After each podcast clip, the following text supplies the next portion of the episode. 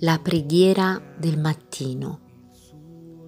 Allora si cominciò ad invocare il nome del Signore. Pace fratelli e sorelle, buongiorno. Questa mattina voglio leggere con voi questo versetto che si trova in Salmi 55, 22, che dice Getta sul Signore il tuo affanno ed egli ti sosterrà, egli non permette mai che il giusto vacilli. Voglio condividere con voi questo versetto stamattina perché ha tanto toccato e rallegrato il mio cuore in questo, in questo periodo perché molti di noi sicuramente stiamo attraversando un periodo burrascoso e mille pensieri ci prendono e non sappiamo cosa fare.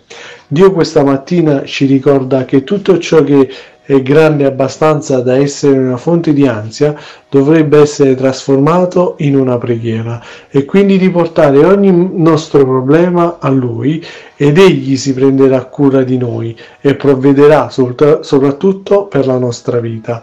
A volte invece tutto questo noi non lo facciamo, ci dimentichiamo che noi possiamo confidare in Dio e vogliamo invece risolvere i nostri problemi con le nostre forze con il nostro saper fare, con il nostro saper uh, uh, affrontare ogni cosa e forse rivolgendoci anche a persone che pensando che sia la cosa più giusta da fare, ma dimenticandoci che noi abbiamo colui che può risolvere ogni cosa, il nostro Signore e Salvatore Gesù Cristo. Lui permette che le prove avvengano nella vita di ognuno di noi, ma ci ricorda anche che non permetterà mai che il, che il, giusto vacilli, cioè non ci proverà mai più delle nostre forze fisiche e soprattutto spirituali, perché lui ci sostiene e ci porta sempre avanti e ci prende per mano.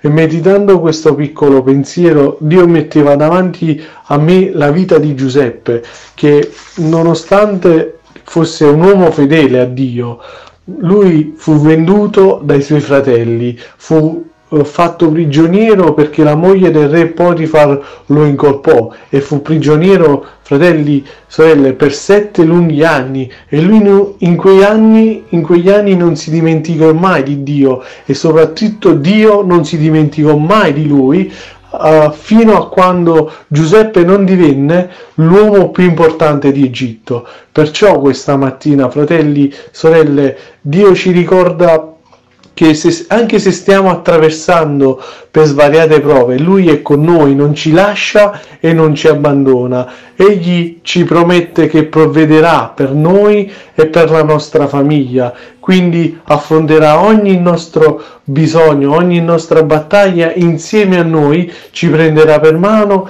e ci porterà alla vittoria. Quindi questa mattina insieme vogliamo affidarci completamente a Dio e così potremo vedere la sua gloria nella nostra vita, nella nostra chiesa e nella nostra famiglia.